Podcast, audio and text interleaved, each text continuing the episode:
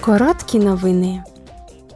Комітет із питань громадянських свобод, юстиції та внутрішніх справ зустрінеться з представниками неурядової організації Лікарі без кордонів, Європейської агенції з прикордонної та берегової охорони Frontex та берегової охорони Італії. Дебати будуть зосереджені на тому, як Frontex та італійська влада сприяють порятунку людських життів у морі. Також увага буде приділена інциденту, що стався в лютому минулого року, коли 64 людини разом з дітьми та жінками загинули через те, що дерев'яний човен, який перевозив мігрантів з Туреччини, розбився об скелі біля узбережжя Калабрії.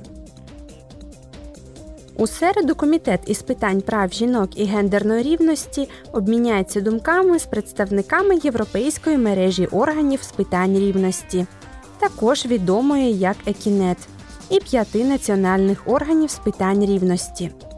Органи з питань рівності є державними установами, які держави-члени зобов'язані створити відповідно до законодавства ЄС.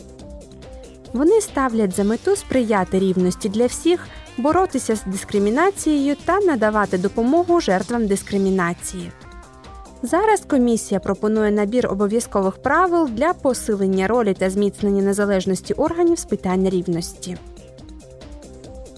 Також у середу комітет з питань рибного господарства проведе відкрите слухання на тему майбутнє рибальства, як сприяти диверсифікації доходів і полегшити доступ до рибалок до фінансування ЄС. Нещодавно комісія запропонувала суперечливий план дій щодо збереження рибних ресурсів і захисту морських екосистем разом з іншими ініціативами, що стосуються впровадження європейського зеленого курсу. Євродепутати вважають, що ЄС має розробити більш цілеспрямоване бачення майбутнього європейського рибальства.